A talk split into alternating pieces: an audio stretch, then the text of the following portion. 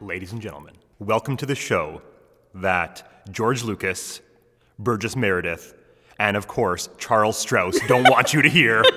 It's Monkeys and Playbills. That's Paul DeGers. That's Jillian Willems. This is Monkeys and Playbills, the show where we discuss Broadway musicals that had runs of 100 performances or fewer on Broadway, not counting previews. And what the heck happened? And sometimes we come across shows that don't have enough archived content for us to do a full hour long episode on them, but they still need to be talked about. Mm-hmm. Oftentimes, these musicals are legendary flops, they're arcane little bits of history, Mm-hmm. and they're, quite frankly, kind of bananas. Uh, kinda? Kind of bananas. That's Is that a King that's Kong a, that's joke? A, that's a call a call forward to one of the shows we're going to talk about I this love episode. it. we so today we've chosen three new obscure flops. Absolutely. We are going to start back in time to 1950. So just to remind everyone who's joining and anyone who's joining us for the first time, for these minisodes, I, Paul DeGerse, have not looked up Tried. any kind of plot details or historical context, but I've studied the cast list, the song list, the composers, the book writer, collected any information that I can around the content of the show and formed my opinion solely based on that.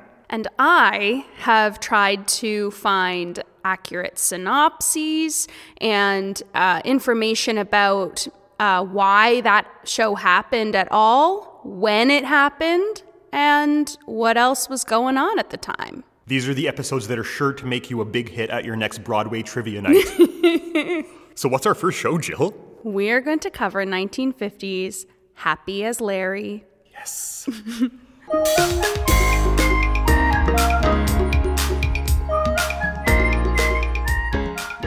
Happy as Larry never had previews at the Coronet Theater. Probably not unusual for the time, though. I, I think would so. Say. Mm-hmm. I think that's a sign of the times. Yep. It opened on January 6th, 1950, and closed January 7th, 1950, Oh. after three performances. They squeezed three in there. That's great, a matinee. That was two that was two dates. So Yep. that was one two show day and then one show day. Yeah. Gorgeous. Put a nice little bow on Uh. it. Absolutely. Okay, so Paul, as you mentioned before, you've sort of actively tried to avoid the synopsis. Correct. But based on the limited information you could find, I would love for you to take a crack at what this might be about. Okay, here's what I know. There is very little detailing Happy as Larry as the piece existed, other than I'm sure some of the stuff that you found.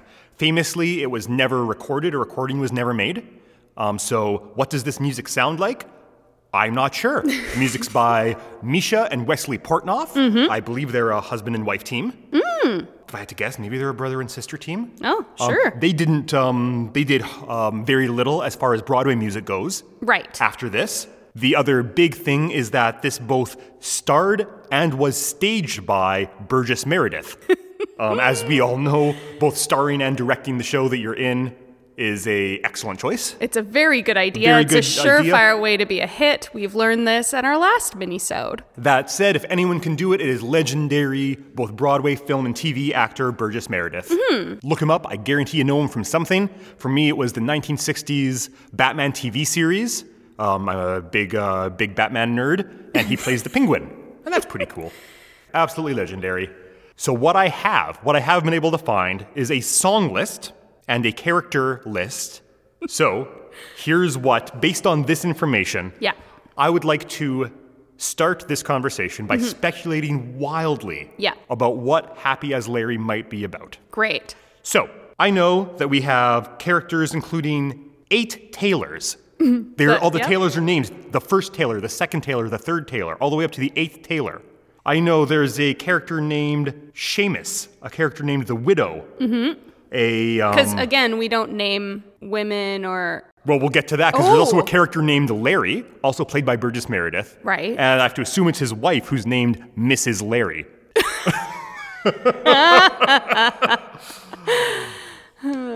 there's also fates.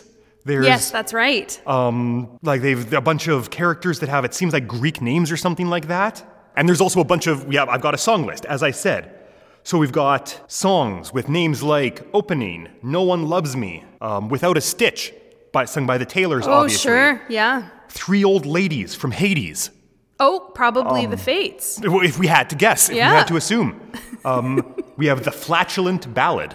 No. Yes, I can't wait. That's in Act Two, um, along with um, Double Murder, Double Death.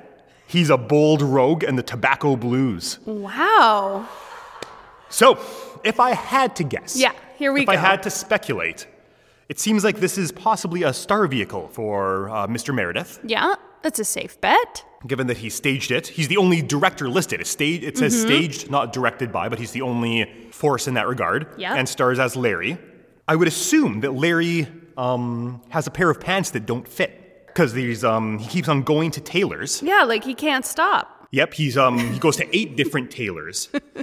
Um, to the first tailor, the second tailor, the tailors are sad. The song opens with "No one loves me." The second tailor sings this. Oh. Um, so the tailors are very sad. Maybe because like in their industry it's just like one after the other, revolving door of tailors. Well, I it's think a so. I very think it was- saturated I industry think it was at the time. well. I think it, at least in this town, it's an oversaturated market. There's eight of them. Yeah, That's right. Too many. Nobody loves my work. No one loves my work. So Burgess Meredith, Miss- uh, Larry rather, keeps on going around to the various tailors trying to get his pants hemmed, and none of them can do it because they're all sad. There's not enough work. They're um the industry is oversaturated. Oh. Right. So they Until- become complacent. They is what become you're saying. complacent. if I had to guess, after that, Larry go- he comes he comes home. He comes back to his house and he says to Okay. his wife, Mrs. Larry, Yeah. Mrs. Larry, I can't get these pants. I'm sorry, my pants are just, they're always going to be too long. They're never going to be, they're never going to be hemmed. And Mrs. Larry says, no, I can help. I've got my friend. She's a widow. Her, um, her husband passed away, but she's better than any other tailor. She can help you out. Ooh, cool. Larry says, Great, I love it. There's a song called A Cup of Tea that Larry, Mrs. Larry, the widow, and Seamus and the doctor, who are uh, two other characters who I, I don't have time to get into their plot now. But what is important is that the widow calls forward these fates. It's a, there's a supernatural Oh. element. Oh, this is the end of cool. the end of Act One. Is she calls forward the three old ladies from Hades, and the, um, the Act One ends. I can see right here with Dance of the Fates, which is the seventh tailor. The widow is the seventh tailor. It's the they're they're the same character even though they have two different names and were Oh, okay. played by two different actors. It's wild. Um, Wow. and Act One ends with the dance of the fates. Act Two, things are great. Yeah. Larry's pants are hemmed. Yeah. Mrs. Larry is happy New lease on because life. the bottom of his pants aren't getting dirty. Life is good. But wait. oh no. Start of Act Two, all the tailors sing a sol- ca- song called "The Dirty Dog." oh, they're mad. Are they mad at They're him? upset. Yeah. They're grumpy that he um he subverted the tailor industry in this town. Um there's this subplot that I re- once again I don't want to get into it because Yeah. it's a little obscure, but it's um Seamus sings the flatulent ballad. Oh, um he's got right. a um, he's got IBS and it's a whole thing. And maybe there's like a love thing attached to that. Oh, I'm sure there is. So, Act 2, the coalition of tailors Uh-huh. goes after Mrs. Larry because she's the one who took him to the Oh. widow. So we have the loyalist wife and a song called "Oh Mrs. Larry" that the tailors and Mrs. Larry sing together, where the tailors sing "Oh Mrs. Larry, ah, we're gonna get ya." Oh, so they they have torches. Yes, yeah, they're Yeah, not they're yeah. not happy. It's They're, very um, much like Kill the Beast, but this is actually um this Yeah. is where Alan Menken got the idea. was from Happy as Larry. right, yeah. Um, so this continues for a while. The um, the fates are out of this at this point. There's no more fates. The fates were just in Act One because Act Two is a thrilling political drama essentially. Ooh. they're playing 4D chess. The Taylors and Mrs. Larry and Larry all trying to trap each other in a um. Well, so it's more of a legal battle than anything. Uh, so um, it's now a courtroom drama. it's a, it's it- well exactly. So we have double murder, double death. Oh, right. where the fifth yes. tailor tries to frame tries to frame Mrs. Larry. We have Wow. he's a bold rogue where Mrs. Larry explains Larry's the impetus. Larry Mm. Right. is um, Larry's so bold and his pants just kept on getting dirty at the bottom Yeah. because he's a dirty dog. Yeah, Um, so we oh, just had okay. to hem them up. And then finally, Larry sings the heartfelt ballad I Remember Her where he sings about the Mrs. Larry that he once knew before this all this business started. Mrs. Larry used to be a happy, wonderful, supportive partner, but this legal battle and um, supernatural um, situation has taken a toll on her. Mrs. Larry realizes that this has taken a toll, comes back to Larry. They reunite, and Larry and the Taylors sing a finale where they promise to try to work together in the future. It doesn't really wrap up super well. I think this might be part of the reason it didn't run for very long. It's not a super satisfying ending. It never addresses the fact that there's eight Taylors and only three other people living in the town, and that's Right. too many Taylors.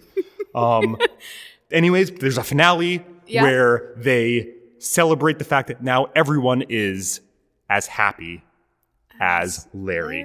Very. So it's sort of a commentary on a Taylor's union. Well, it's a commentary on unions everywhere. Yeah, unions really, everywhere. it's a yeah. it's um is it pro union? Is it anti union? well, that's for for you to decide. Exactly. It tries to stay ambiguous, I believe. Wow, Paul, It's a that was thriller. incredible. It, well, it's an incredible show. What's it actually about? well, I, am okay. so curious. So, so I kind of like your version because it had um like tastes of the Into the Woods structure, where it's like you think Act One is like has a decent button, and then it just Yeah, completely totally, shifts Totally. for Act Two. So, So in Happy as Larry Jr., they usually only perform Yeah. act one. You only do Act One. So I managed to find this synopsis on um, playbill.com. I'm so curious.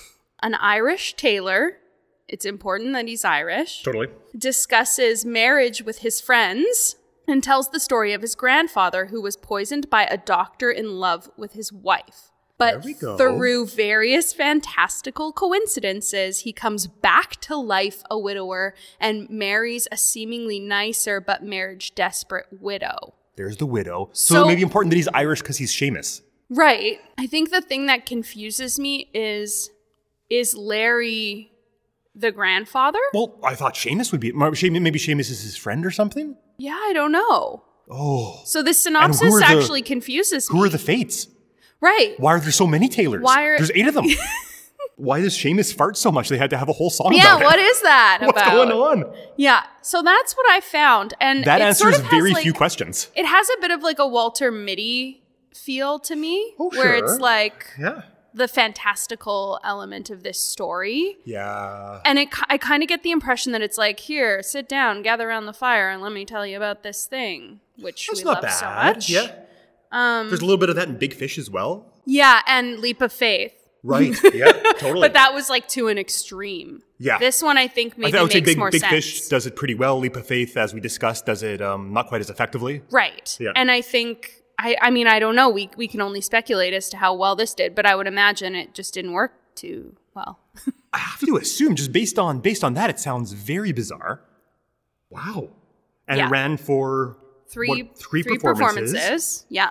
A part of me wonders if it had something to do with the cast because like at the time Burgess Meredith had already done a decent amount of stuff. Like I Yep. think he was about 15 at least 15 years into his Broadway career. That's my that's my understanding as well. There's Yeah. uh, he's well well into a ton of a ton of stuff. He's a legend. Right. Already. Yeah. But then like the other actors I found, like one of them was an opera singer, sure. Marguerite Piazza, Yeah. who I was like, "Oh, maybe that was confusing to people having an opera singer do what would have been a contemporary musical in 1950." So I don't know. I think it's a bizarre time as well where Broadway's just emerging from the Yeah. golden age. That is true. Yeah. Um, we've had um, Rogers and Hammerstein Mm-hmm. taking the um, taking the world by storm already. That's right. A couple times. 49, like Brigadoon happened, right? Like Yeah. just before this. And same with South Pacific. This is at this bizarre time in Broadway where it's right at the apex of the golden age of musical theater. Yeah. And I think for that reason, there's some composers like Rogers and Hammerstein who are really nailing it, and other composers who are still, because this is still a relatively nascent art form, Yes. who are still really trying to figure out how does this work? Mm-hmm. What is what's going on here? What's how do we use this this art form of um of musical narrative style storytelling? What makes it different from opera? What makes it the same in opera? Mm-hmm. That's how a do great you do point. something like magical c- realism comedy? Right. I would potentially chalk it up to a a noble swing, but a swing and a miss. That's a good idea. That, yeah, that's a really good observation because if we look back on what was successful at the time, it was these big romances. You I think know? even Brigadoon has this weird supernatural element. Yeah. Like it's this town that appears every freaking whatever how many years. And to me, that's what is engaging about it before you see it. but Yeah. it's not the coolest part about it when you're watching it. Right. So maybe Happy as Larry, where you're like, ooh, there is a supernatural element, cool.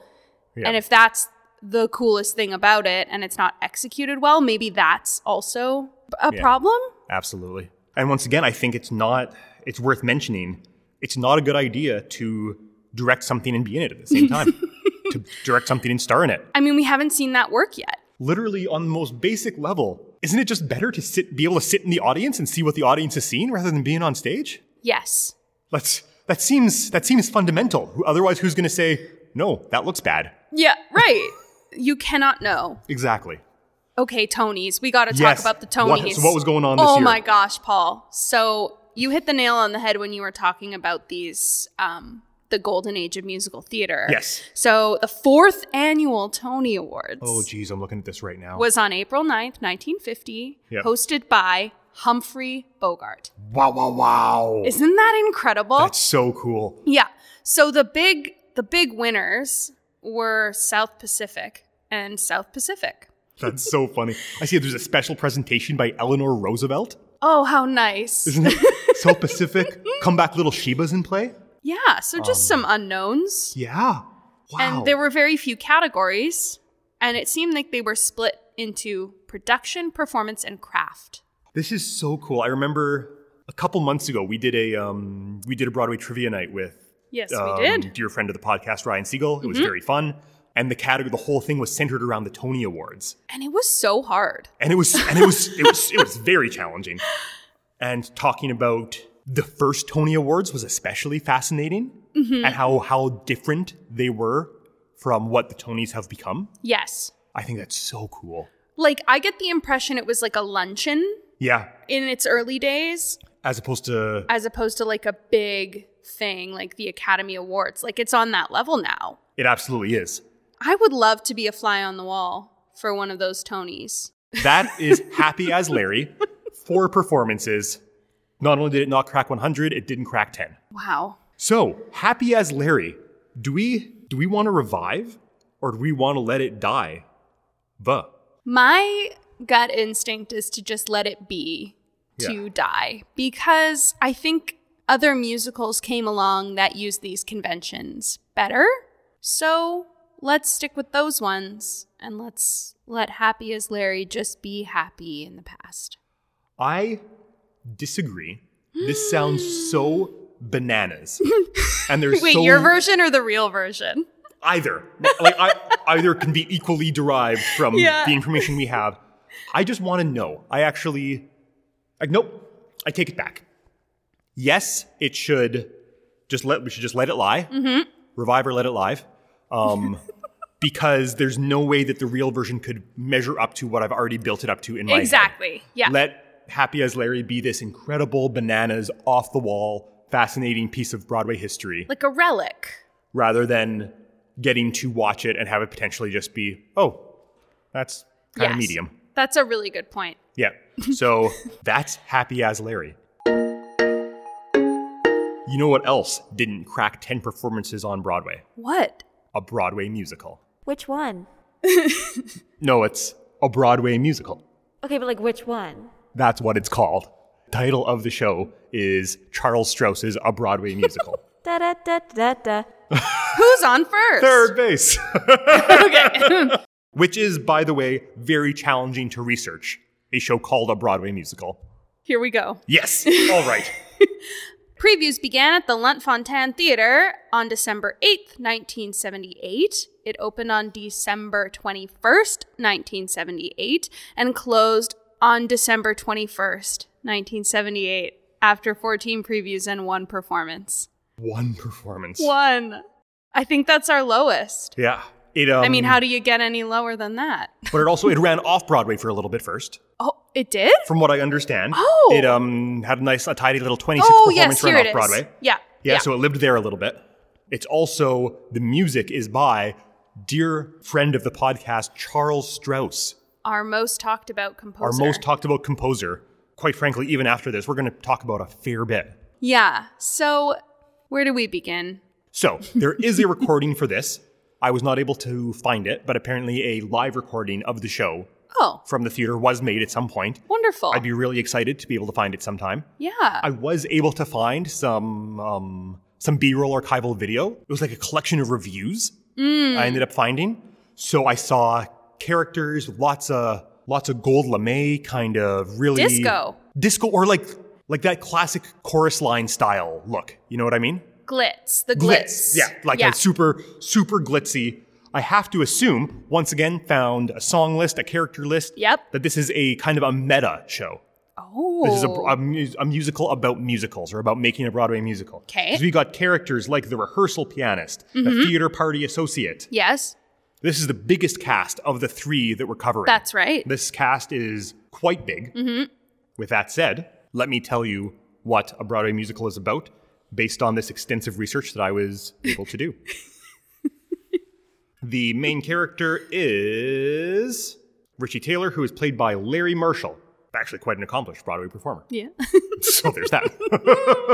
so, Richie Taylor stars in a Broadway musical where, in the opening number, Broadway, Broadway, is it actually? that's what it's called. Broadway, Broadway. He sings about how much he loves Broadway. It's, it's actually him as a little kid. There's a little kid Oh, at first. nice. Sings Okay. about how one day I'm going to make it on Broadway, Broadway. Then flash forward 25 years where he's older. He's a Broadway star. He's a Broadway star who directs and stars in his own Broadway Mm. Oh, he's a musicals. Burgess Meredith type. He's a Burgess Meredith type, exactly. Um, and he sings him and the ensemble. This is kind of it segues into the second a Broadway musical, which is the second song in the show Right. where he sings about how this is it. He's been toiling away in regional theaters and off Broadway productions, and here he is. It's time to make a Broadway musical, his dream. So he falls in love with a woman, Of course. of course, as one does. um, he's been in love with this woman for a little while, actually. Okay. So this is established. This is the first time we meet her, but they've been they've been in a relationship for a while. Okay, And she great. Oh, says, "You're spending too much time on this Broadway musical." yeah. He says, "No." No matter how much I work on this Broadway musical, I always I hurry home to you. This oh, um, that it's a- it's a sounds like it would be a beautiful- beautiful It's song. a beautiful ballad. Oh, I love it. Yeah. It's Charles Strauss at his best. It's um, it recalls Annie at its finest. I wonder what that would sound like. no matter what happens, I hurry home to you.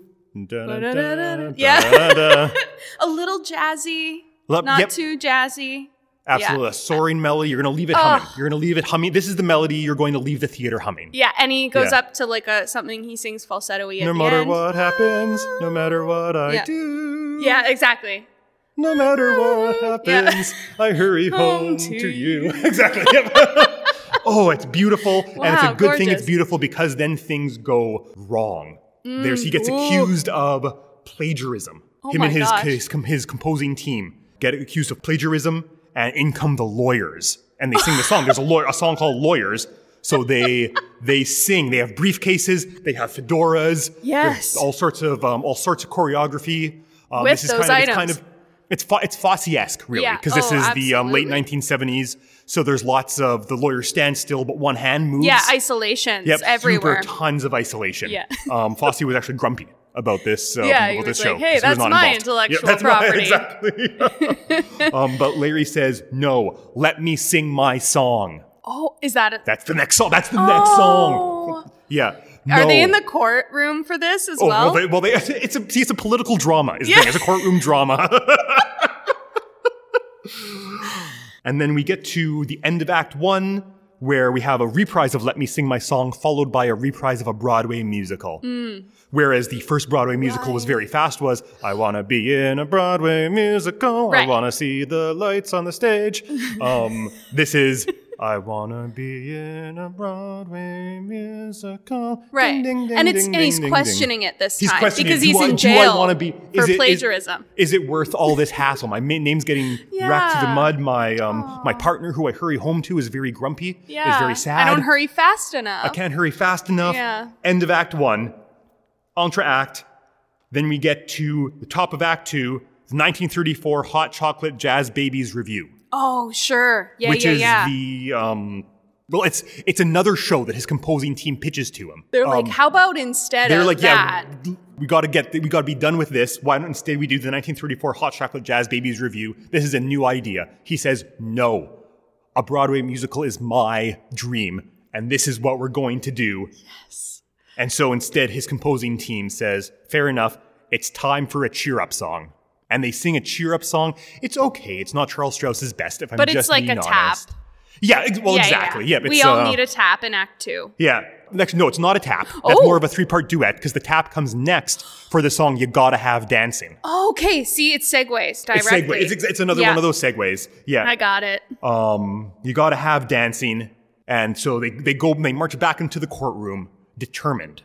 They are determined to produce this show. And there's a one more reprise of Let Me Sing My Song. Oh, great. This time it is his him and his whole team.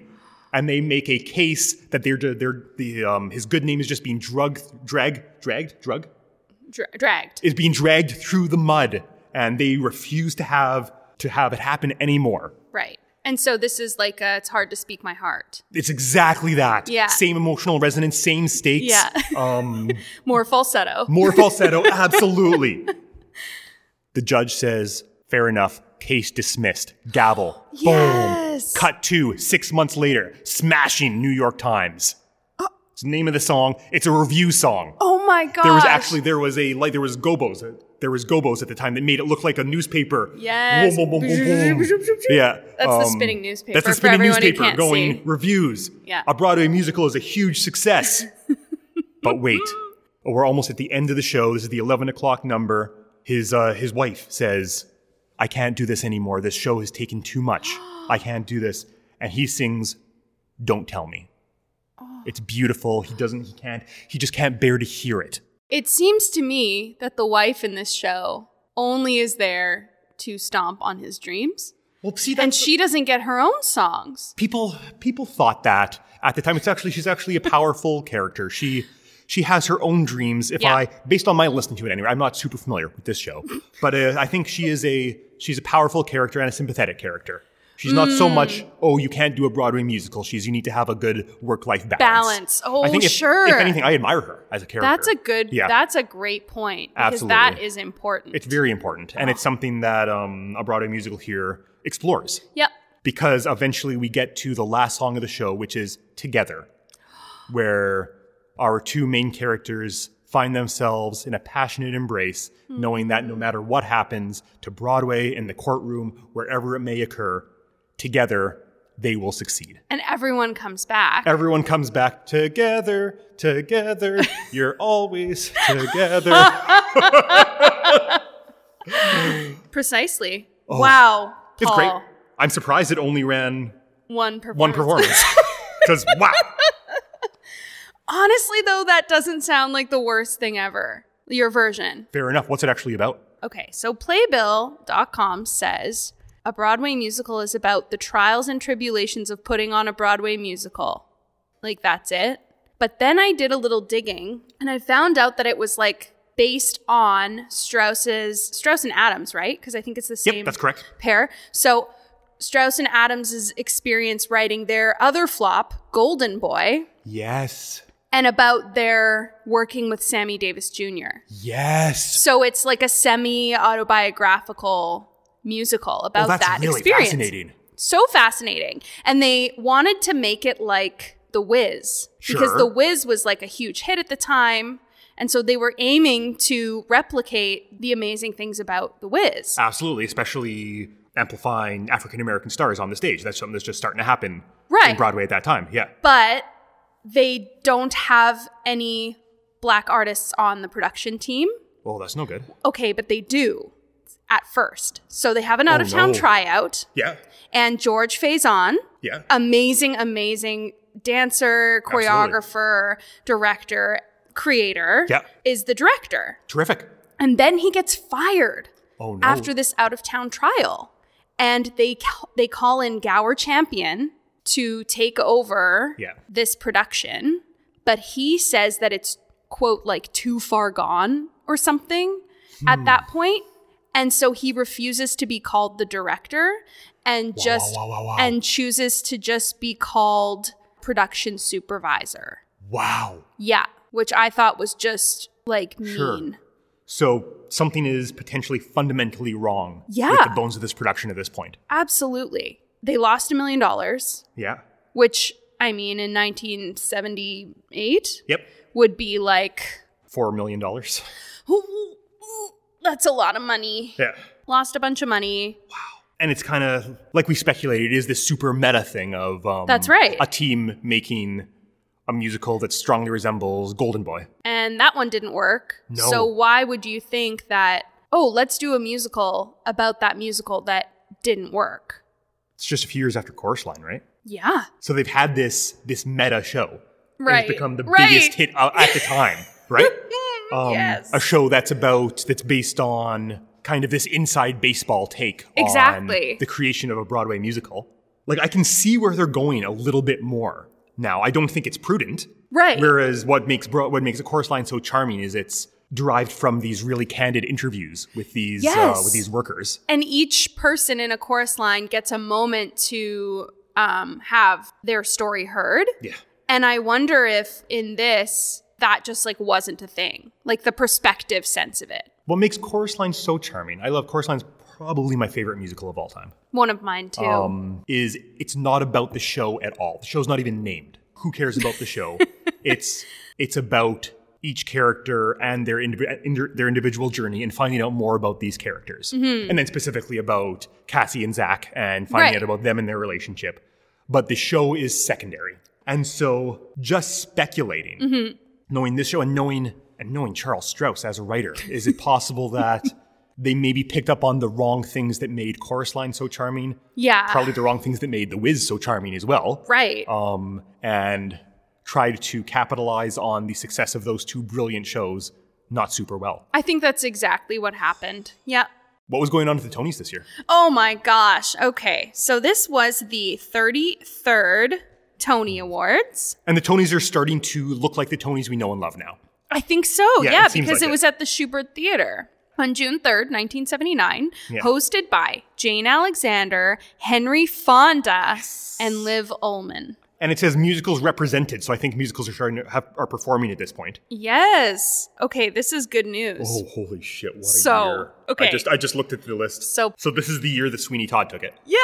um, against Ballroom, Best Little Whorehouse, and they're playing our song. Yes. So this is if in the 1950s Broadway was just starting to figure out its identity within the golden age. Mm-hmm. Broadway has solidly found its identity at this point. Holy crap. Yes. Wow. And more than that has flipped the structure completely on its head. Yep. because absolutely. okay, we know what what the quote unquote classic Broadway musical is now. Yep. Let's see what we can do with it. How do we stretch it? This is so cool. Right? What a cool year.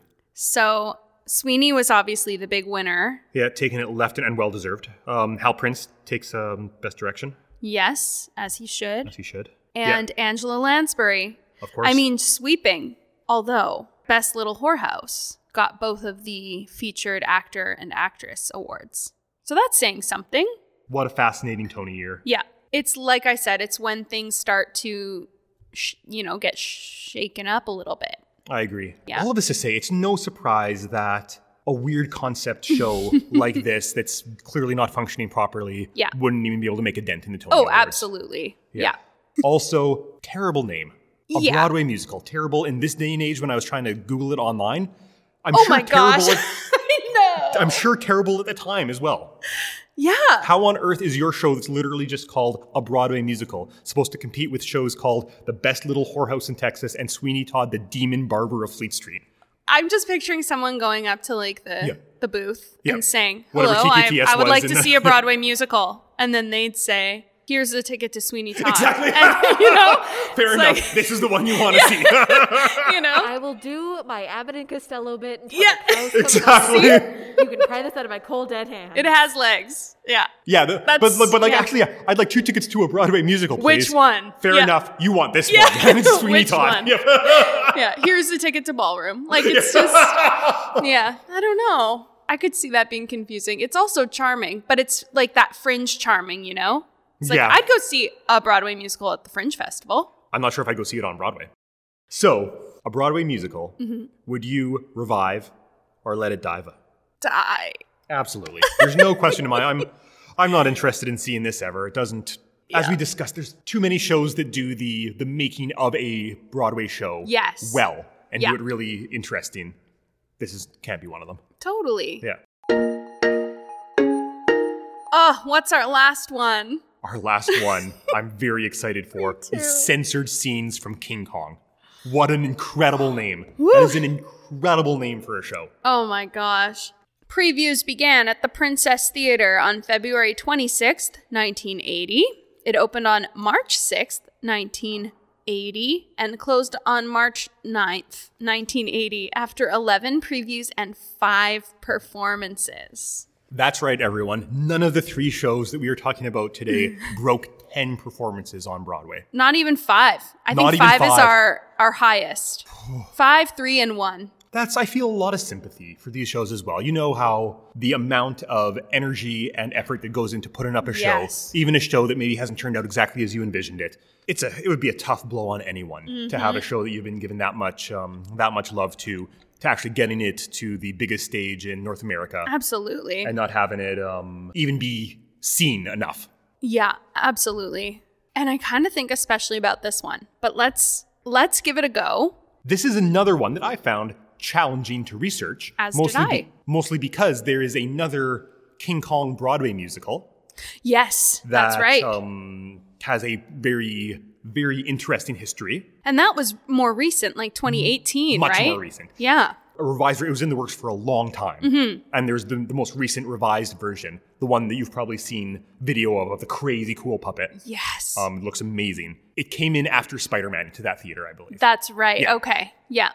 So here's what I know about censored scenes from King Kong. And then based on what I know, here's what I will speculate on the plot. I'm so excited. So I know that there are eight people in the show.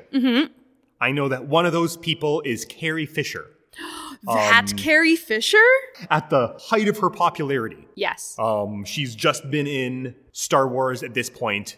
Star Wars was, I'm not sure if you knew this. This is a little bit of arcane, um, arcane history, arcane cinema history. Star Wars was a big success. it it was very yeah. Star Wars was a successful movie. Yeah. And Carrie Fisher became a more popular star because she was in it. In certain clothing that sh- that became iconic, certain outfits. Well, and a certain hairstyle at this point. oh, as that well. hair. Um, Oh, I love her so much. right?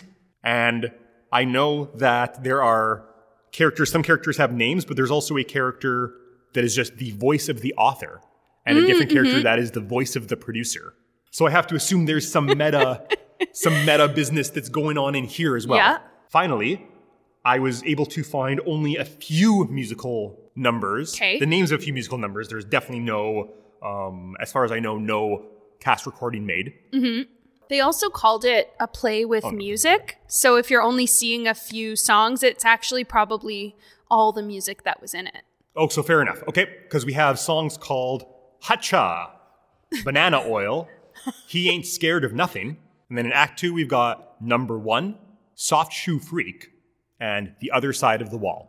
Yeah. So that's probably honestly everything that was in there. Oh, and we have a poster. We have a, a really cool looking poster Yes, yes, that yes, also doesn't yes. seem like a Broadway poster at all. It is a there's a baby grand piano. Okay. And it's open. The bo- body of it is open. There's a man, Yeah. a young a young man, but not too young, like in Yeah. his 20s or 30s, standing by the piano and there's two two girls who seem like they're maybe twins or something sitting inside the piano. Uh, torsos are poking up, but their butts are like inside the piano Oh, sure. and they Okay. all have like those censored bars over their eyes. Like you know from Oh. like the Parasite poster from a couple years ago. Oh yeah. Oh Yeah. man, I love that and movie. censored scenes from King Kong. so is it it does it look cinematic this poster? That's made to look like a photograph that they Oh, then got put it. and made a poster out of. Got it. Yeah. It looks like a poster. If I saw this at the um, at the Fringe Festival, I'd Mm-hmm. be like, that's a great poster. For a Broadway musical, I'd be like, really, that's playing on Broadway.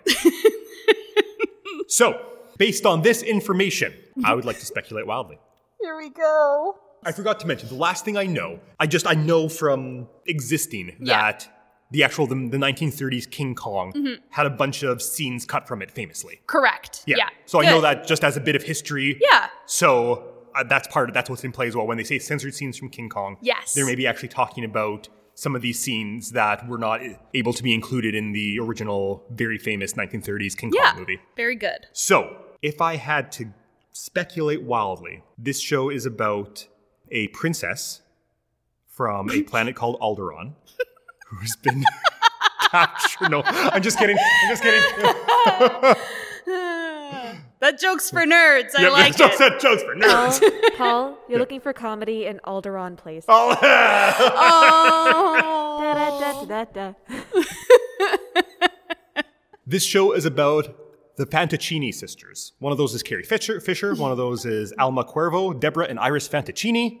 And the Fantaccini sisters are cinephiles. Oh, They great. love movies. Yep. They love old movies, they love music, movie trivia, and the holy grail for them are these scenes from King Kong that were cut from the original movie. This is a road story. They go on a road trip Ooh. they go on a road trip because they've um they've heard that it's a um, kind of like a Pee Wee's Big Adventure thing in the basement of a um in the basement of the Library of Congress. Oh, good. There's- Good. We're bringing that back. These love censored it. scenes from King Kong are there, Yes. and they need to see them. Yeah. So they embark on a road trip, but they're they're young. They're um, they're not very old. They're Hmm. How old um, would you say? I'd say seventeen. great. So they um, it's going to be a bit of a they, they can't just rent a car and travel cross country, Right. Because the Library of Congress is in Washington. Yeah. They're in California. Right. Yeah. California to, to Washington. That's a decent hike. Yes. So they embark on a um it's a like I said, it's a road movie. It's it's kind of Thelma and Louise, kind of Oh, Pee Wee's Big sure. Adventure. I like that Driving out. idea. That's why the opening number is Hot Cha, because they're hitting the road. Hot Cha, hitting the road. Ooh, in a mar- convertible. In an old car. Yeah. Um, so throughout that, it's really kind of it's a fun laugh a minute. There's not really a plot as much as it's a series of adventures that I they like find that. on this road trip, um, where at one point they meet a um, they meet a man named Walter Wilma. Oh. and he tries to sell them. He says, "I'm not a snake oil s- salesman. I don't sell snake oil. I sell this special banana oil. This banana oil will keep It's you Oh, way awake so better. you can drive all night and get to the Library of Congress." Cool. Um, and so that's where the song "Banana Oil" comes in. cool. Okay. Um, they meet other people. They meet like a I don't know an alligator salesman. And so so wait. So banana oil has nothing to do with trying to get like King Kong to slip. that would have been better. No, It's entirely That- to get them to be able to drive. that would have been better, but unfortunately, no. That's not what it is. That's not what the musical in your head is. Um, so Walter Wilma. They get along with him so well though that he comes along. oh, I he love joins that. he Just joins the picking road trip. people up on the way.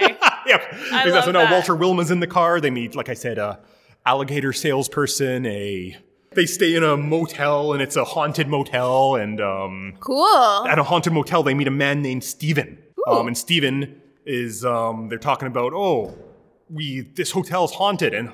Steven says sings a song called "He Ain't Scared of Nothing." Oh, Um, and we're he's talk- like, "Let me prove it. I'll come with you." And then they Yep. get in the car. It's like just more people. Absolutely. So now we've got a whole caravan traveling to the Library of Congress to find the censored scenes from Yeah. King Kong. We get to Act Two, sing a song called Number One. How the, Fa- the Fantaccini sisters want to be the first Yeah. number, the number ones Yeah. to be the first one, the first non-Library of Congress employees to see the censored scenes from King Kong. Oh, I love that. Traveling across the country, the car breaks down. oh no! What are they going to do? They have to get to the Library of Congress before spring break is over. And they have to go Yeah. back to school. They gotta get. they're trying to hitch a ride to get someone to fix their car. Right. And this man named Sauvage Cigar stops and says, I'm a soft shoe freak.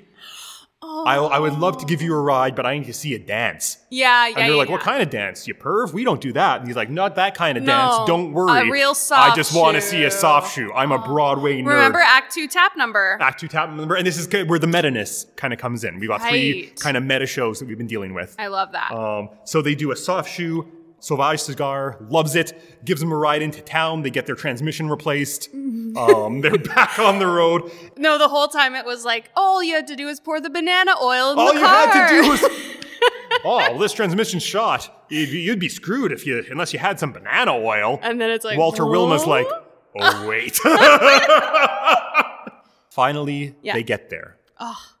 And they um they tra- they sneak into the Library of Congress. Yeah.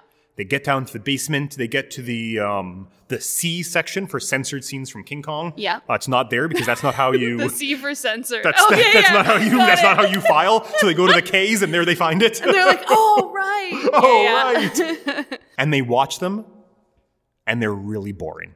Nothing especially controversial or titillating. It's just scenes that didn't look very good, so they didn't put them in the yeah. movie. It's like King Kong Falls, exactly like, but not off Yeah. the not off the building. He right? trips. But like trips, Yeah, yeah, yeah, absolutely. or Yeah. on a banana oil. And so the sisters are so distraught. They spent their whole spring break doing this. So Walter Wilma, their dear friend Walter, who they've um, you know they've had some disagreements with him over the course of Yeah. this adventure, but Yeah. really they've become, become very close with him. He's a almost a cool uncle. Sings a song called "The Other Side of the Wall" about how the grass is always greener on the other side of the wall. So sometimes, how sometimes it Yeah. is important to just let things that we are dreaming of be dreams. Sometimes what they are in our heads, like Happy as Larry, what they are in our heads is better than what they are in real life. And sometimes we should just let things exist in Wow. our hearts and in our heads and in our souls and in our friendships Aw. and in our love And then the and in curtain sisterhood and in America. falls. A new verse for each concept. The real censored scenes from King Kong was the friends we made. Aw. And that's censored scenes from King Kong. It's beautiful. Wow. It's really incredible. wow.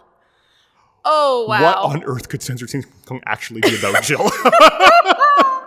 okay, I have two sources for this. Great. synopsis. So the first one is, of course, Playbill.com, who seems to be the only place that has some of these older, uh, more obscure shows. appreciate their their work um kind of archiving these things Yes, absolutely. So they write this comedy imagines that scenes cut from the film King Kong actually contained information for secret agents.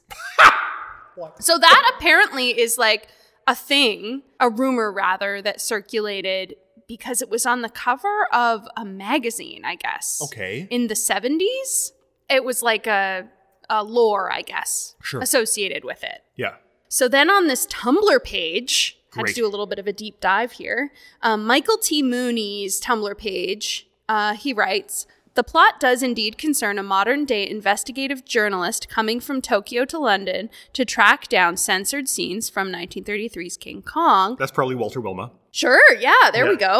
Believing uh, the clips uh, contain secret messages for enemy agents. It was also a comedy. In fact, the show was subtitled A Comic Extravaganza, which is generally warning enough that it may not be.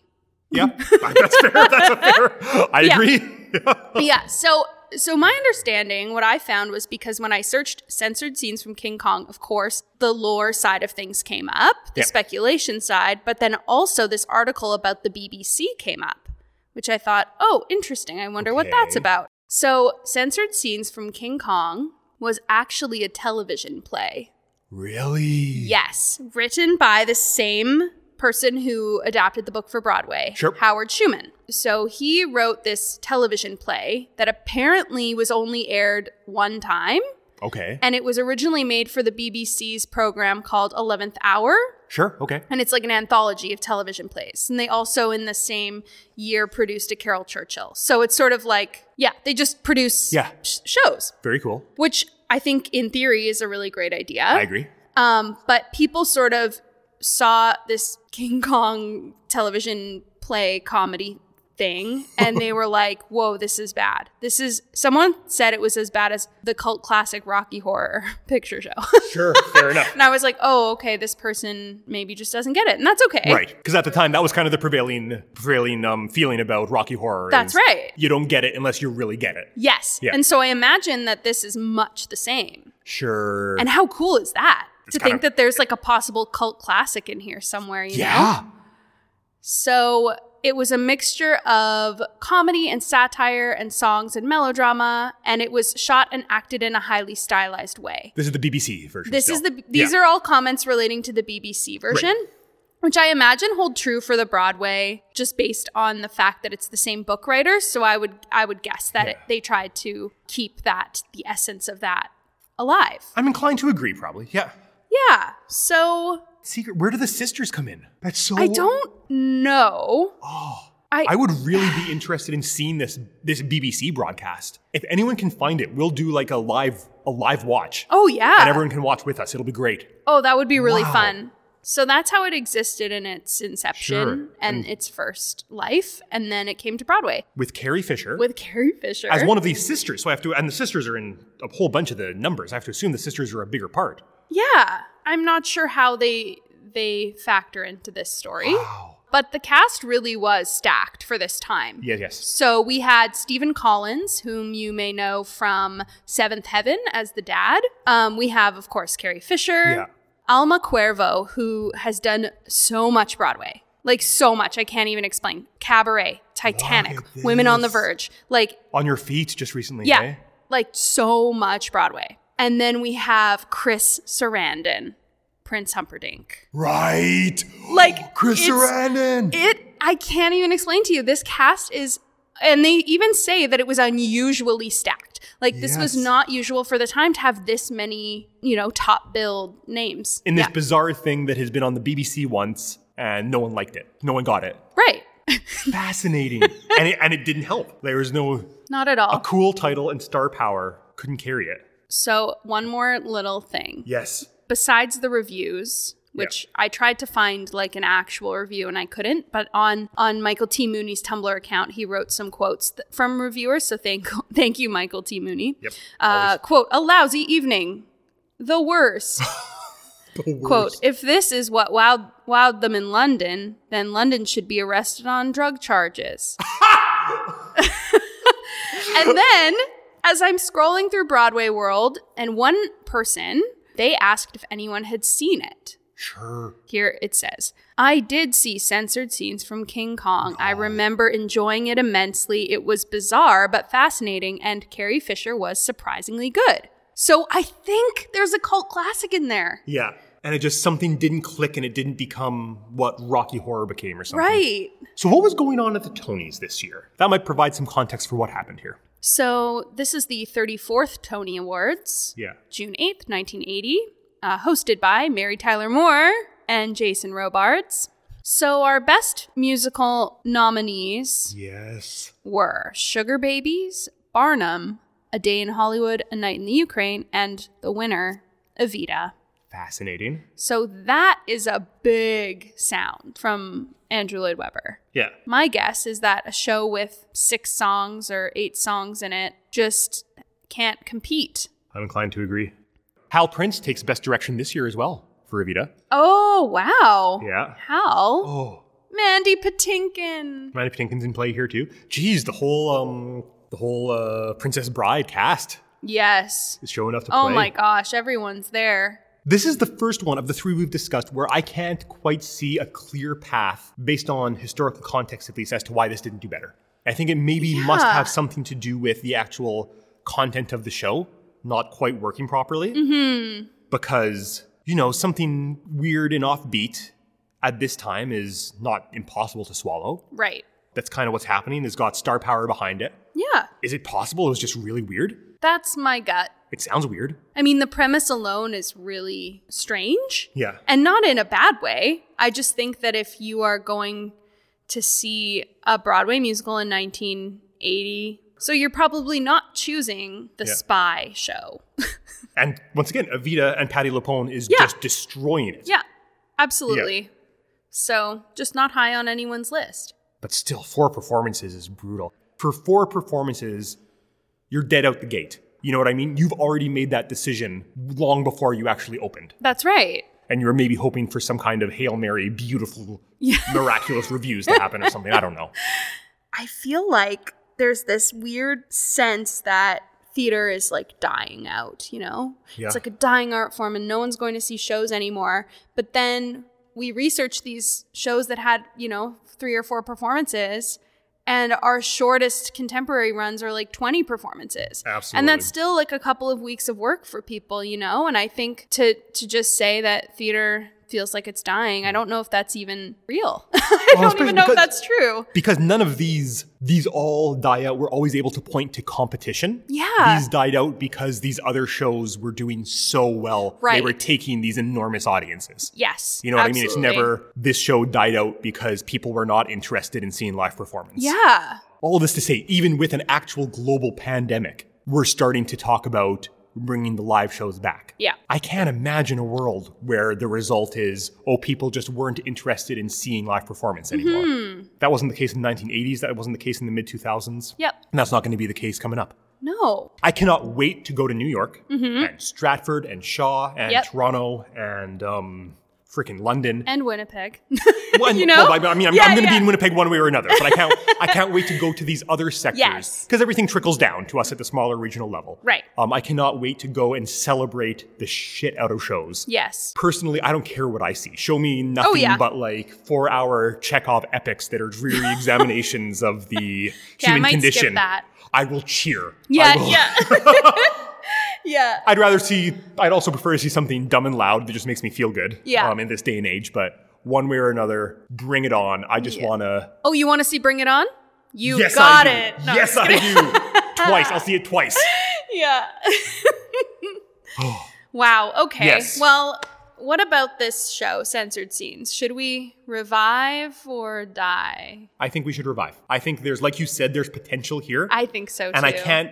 I'm mostly. I'm just curious. This is the out of these three. This is the first one where I don't. I don't get it without seeing it and re, or reading it. Mm-hmm. Yeah. I can't quite see what went wrong. Right. And the the curious part of me wants to know exactly what was going on there. So I want to revive so I can see it. Yep. I feel the same. Yeah. I'm so intrigued. Absolutely. I want to choreograph the soft shoe. the the soft shoe freak. Yeah. yeah. Yes, let's do it.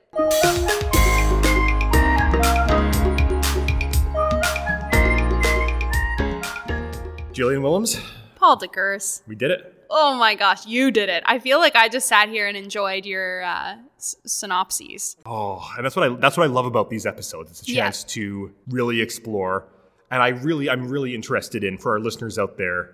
I'm really interested in this not being the end of the conversation about these musicals. Yes, This is where we absolutely. started. I'd love to know more. Yeah. If you have some additional information, things that we Yeah. didn't cover, uh, little bits of trivia that you know, please, please connect with us on Yeah. Instagram, Twitter, Gmail.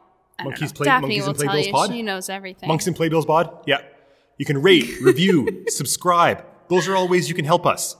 If you happen to be very lucky and have a little bit of extra cash lying around, you can donate to our Patreon. We Yay. will create content if you support our Patreon. Um, some possible content that we're thinking about includes talking about musicals that ran more than 100 performances on Broadway, doing live watches of shows, doing live recordings. You can actually watch Yeah. us sit here and record these podcasts, see our beautiful faces. It's very fun. My face is okay. My face is oh, is mostly beard right now. None of us are wearing pants. None of us are wearing Oh, yeah. pants. Well, you won't be able to see that in the um in the video though, so don't don't. Oh, that's subscribe what to kind that. of Patreon we are. Well, I was gonna say I think that moves us into a different type of Patreon. But only fans. hey, I'm fine with that. it's work. any any port in a storm at this point, right? yeah. Hi, everyone. This is producer Daphne speaking. Thank you all so much for listening to Monkeys and Playbills, the show where we take a look at Broadway musicals that had 100 performances or fewer before closing. To learn more about the show, you can follow us on Instagram at Monkeys and Playbills Pod, on Twitter at Monkey Playbills, or email us at monkeysandplaybillspod at gmail.com. You can also support us on Patreon at patreon.com slash monkeys and playbills. Monkeys and Playbills is proud to be a Village Conservatory for Music Theatre podcast. Original music for the show is provided by Paul DeGers, and the show is produced and edited by Daphne Finlayson. Thank you all so much for listening, and join us next week where we take on Everyday Rapture.